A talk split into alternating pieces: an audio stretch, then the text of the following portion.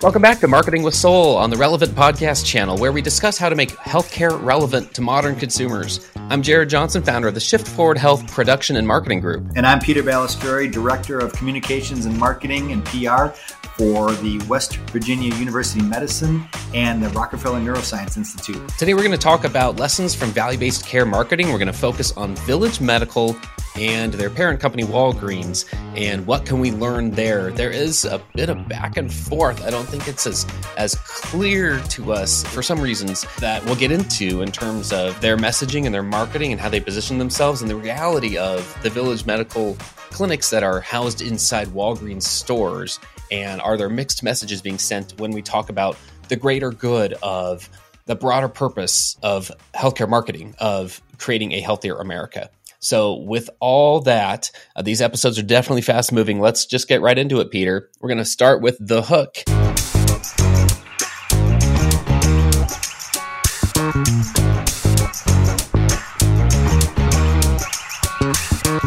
Our hook today is what lessons can we learn from value based care marketing? The hook is the thing that we're going to be paying attention to or just kind of gets us interested and the thing we're going to be looking at in, in detail. So the reason this has to do with Village Medical is for those who aren't aware, Village Medical is the largest direct contracting entity with CMS. So meaning they take on full risk for patients. So they have a their Village Medical at home division, which does house calls. It's it's amazing work, but that works because it's part of a value based care contract. It works because they are incentivized to reduce hospitalizations. They are incentivized to check up and, and, and engage with patients weekly, monthly, but a lot more than often than that, you know, once or twice a year wellness visit that, that a lot of consumers have. So they're incentivized there. And as always, we're going to take a look at the marketing side here. Uh, Peter, let me just pull this this up. I want to get your reaction to Village Medical. Uh, if people can just Google their homepage and just see what what it looks like here. Yeah, and, and you definitely can tell where their audience is as you start to read some of these things, and and even quickly uh, before we jump in here, their their recent acquisition of Starling Physicians in the Northeast, right there. That that's a group that ranges in specialties from cardiology, ophthalmology, endocrinology, nephrology, and geriatric care. Uh, if I wouldn't have even read that last geriatric care, the first four are definitely uh, older adult uh, areas. So it's it's pretty quickly that you you figure out who their primary primary audience is right away. That's a really good point, and that does have to do with why is marketing a certain way. And, and that it's important to, to look at. So, all right, let's let's dive in here. This is the, uh, we're going to move on into the groove.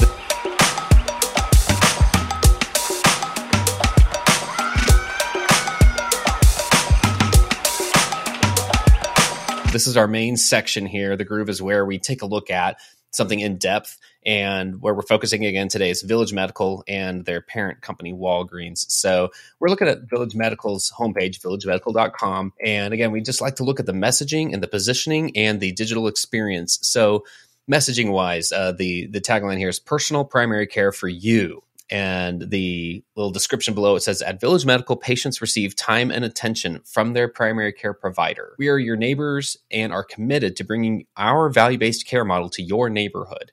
So, Peter, a couple things stand out to me. Though, again, I think it's just having done enough uh, brand positioning exercises and statements and workshopping over the years, every word is deliberate. When it says patients receive time and attention from their provider, and then it goes on and says, We're your neighbors, we're committed. Those things are very intentional. And so I, I think that's partially a sell of vil- the Village Medical brand, but it's also a sell of value based care in general. I mean, what, what leaps out to you? Uh, I mean, the first thing that leaps out to me are uh, two words that they use in there uh, twice, uh, a word that they use in there twice, I should say, neighbors and neighborhood. Um, these are people uh, that they're they're they're targeting that uh, grew up in neighborhoods. They grew up in communities. Um, they they a sense of community, if you will, is important to them. Um, so not only that, but there's also this these words time and attention and committed. These are all relational kinds of words. And obviously, the picture you, you're not seeing that now because you're obviously listening to us. But it's it's somebody that you can tell is a little bit more mature.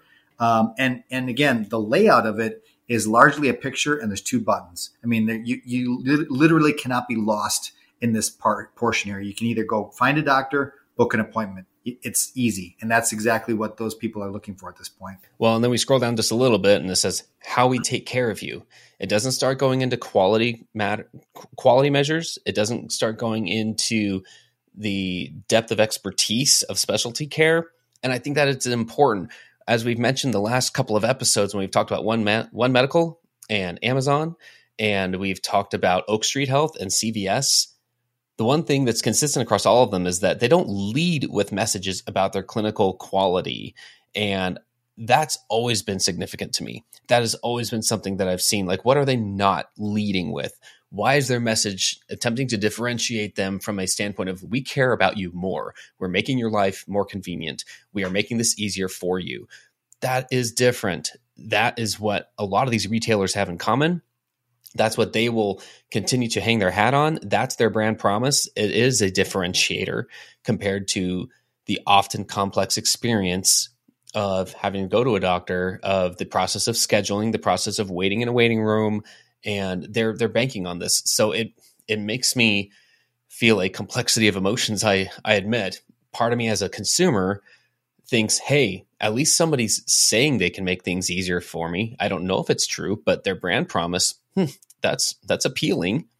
And then the other side of it is like, yeah, wh- what are they trying to imply about traditional healthcare? And part of me is like, you know what? They're not the only ones who take care of you. They're not the only ones who offer personalized service. I mean, so so it's it's that balance of the messaging that they're trying to imply that they kind of have a, a, leg up on on traditional healthcare with convenience. And I, again, I think there's a lot of truth to that.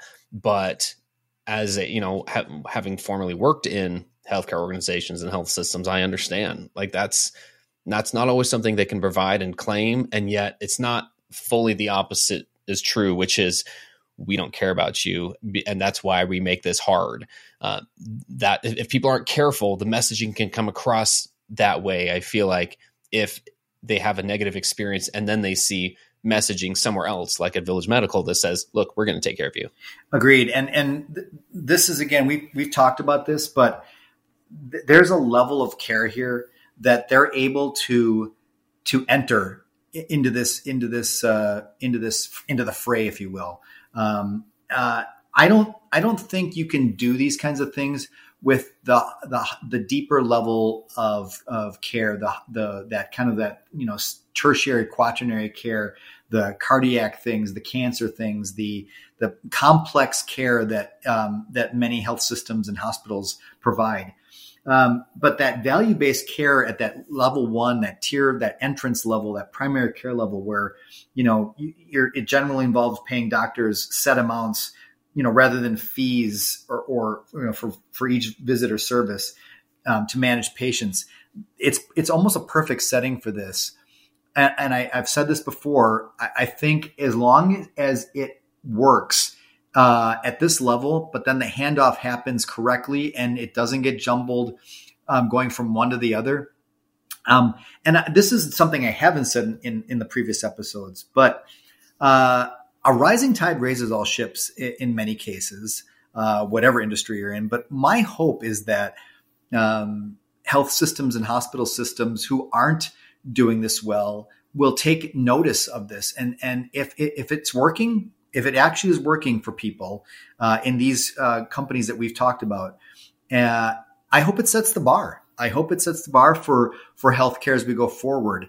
Um, so that's just something I, I, I thought of as well. Well, again, when you're talking about setting the bar, right, is it the perception of the bar that is being set? And if it's set in one area of the consumer's life, if there's one thing that I'm starting to hear more of, and thank goodness I'm hearing more of it now, it's that raised expectations in one area of our lives are what we compare everything to in all areas of our lives now.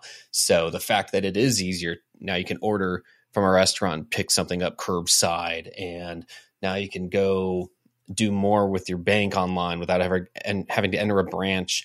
Now I can go on Amazon and try before I buy.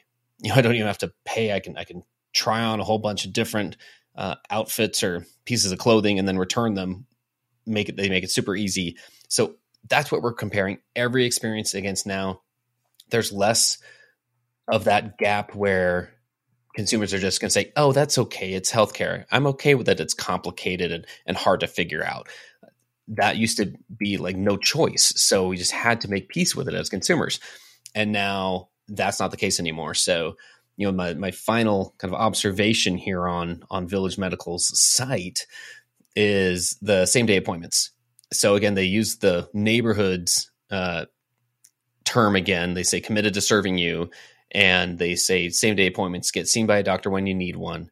So that is definitely not a service that a lot of traditional healthcare organizations can provide. And so that's not necessarily saying that like that in and of itself draws somebody from one place to the other, but it is a combination of a lot of different things that that are drawing people away to at least try something else out. Hey, you know, it was you know I had to wait a month and a half, three months, six months, eight months to get in to see my my doctor last time. I mean, any any typical primary care provider, still the average is about a month, and the last time I checked, it was like 29 days, even for primary care. I mean, specialty care to me makes a little more sense. It's specialized, so there is going to be a lot of times a a wait time. But to be able to see a primary care provider, well, those those patient panels are so ridiculously large. There's so many patients now that it's a supply and demand issue there. So a consumer doesn't care about that. They don't care why it's complicated. They just want to know what are you going to do about it. And if there's anyone out there saying, "Hey, listen, you can you can at least be seen by our primary care provider. You can even come into our Walgreens, the the co-located clinic at the Walgreens down the street from you."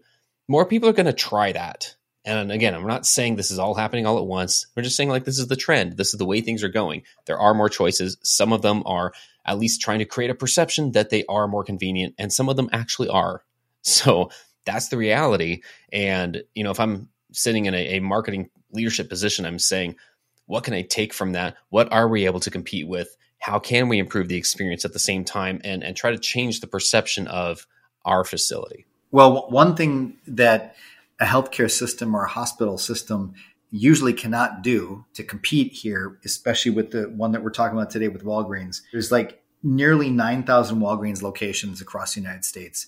Um, the idea you, you've heard, everyone's heard it. There's one in every corner. So there's there's the ability for them to to scale at large, and so I'm I'm interested to see how that does. But I'm I'm also interested in that there's a, there's some there's some tug here for me. There's some friction here for me, and, and I'm also interested in too. I've, I've worked in health systems and hospitals where that hospital or that health system has their own uh, pharmacy. And there are many benefits to utilizing a in hospital or an in health system pharmacy. You know, convenience to go up a couple floors. But I think in this situation, with Walgreens taking that over, it's just got a lot harder for hospitals to maintain or keep their own drugstores, if you will, open. Their almost own pharmacies open within their hospitals. The other thing that I, I I'm a little bit interested to see how this goes. We talked about a healthier America.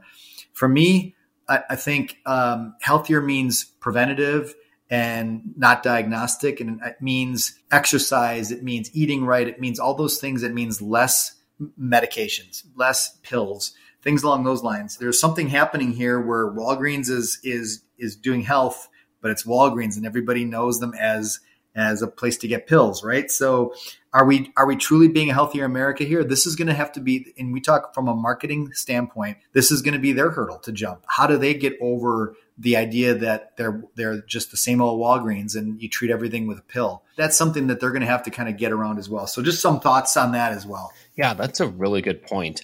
And you know, my my final piece here on on Walgreens is I'm looking at Walgreens Health too. Again, I'm focusing on the positioning. I'm focusing on the story that they're telling and just listening to these headlines on their homepage. These are like their, I'm guessing their H2 tags. Uh, my inner web developer geeking out here, but it says we're in it together. And then that's when they talk about their health services and their digital health network. Then they say our focus is always on you. Their purpose is to provide more joyful lives through better health. And then the final one is stay connected. None of those say, again, our doctors are better than other doctors. They're like, I, and I, I think that's the the thing here to note when we're talking about primary care is the fact that that does slate in differently and these folks like Walgreens can can just swoop in and focus on that part of the value chain and not have to worry about offering specialty care and all the challenges and complexities that come with it. They're very clearly not interested in that.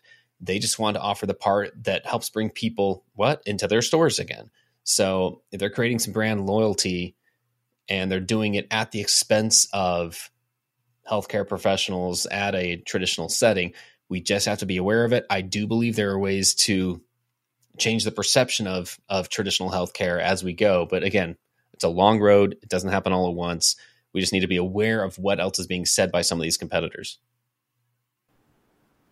Yes, and side quick side note too in that section under for business there under we're in it together. I I like that, um, and I didn't see this, and they could have had it in the ones that we did in other other episodes, but they they have clinical trials in there, and I think that's an important one too, especially for an an older audience. Um, those are those are uh, areas uh, that I you know if it's if it's a a pharmaceutical company like Walgreens is, well, I like them leaning into clinical trials. That that feels like it's a better, um, uh, I guess, connect and connection to who they truly are. Uh, you know, they're they're a pharmaceutical company, they're a drug com- drugstore essentially, but you know, in in certain situations, clinical trials can be very very uh, beneficial, especially for uh, older populations in in certain with certain disease types and things like that. I love that they focused on that. Again, I'm not sure the other ones did, but I, I it, it, it popped out and they decided to put it up on their page and bring it out a little bit uh, more than uh, other areas, and I, I, did like that too. I think that could be something um, in this model going forward as well could be could be helpful. Oh, I agree. I agree, and I think you already addressed this. We'll move right into the call, our final segment here.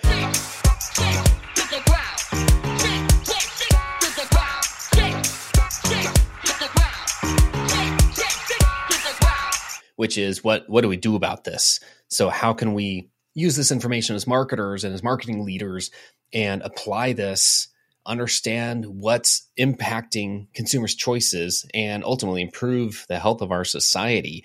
And you just addressed it perfectly. I feel like the the part about really what's it going to lead to where is the balance between the care that needs to happen, the preventive care that does have a place here, it's not so short sighted to feel like if you're at a healthcare organization that it's wrong to try to prevent sickness. I mean, it's so it's so short sighted, and yet I run into that mindset all the time.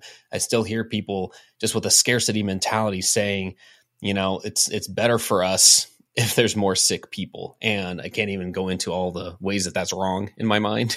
but yet, that's how business can come across depending on the organization. So I do feel like that that's the way to think about this. Can we be real about the balance that has to take place?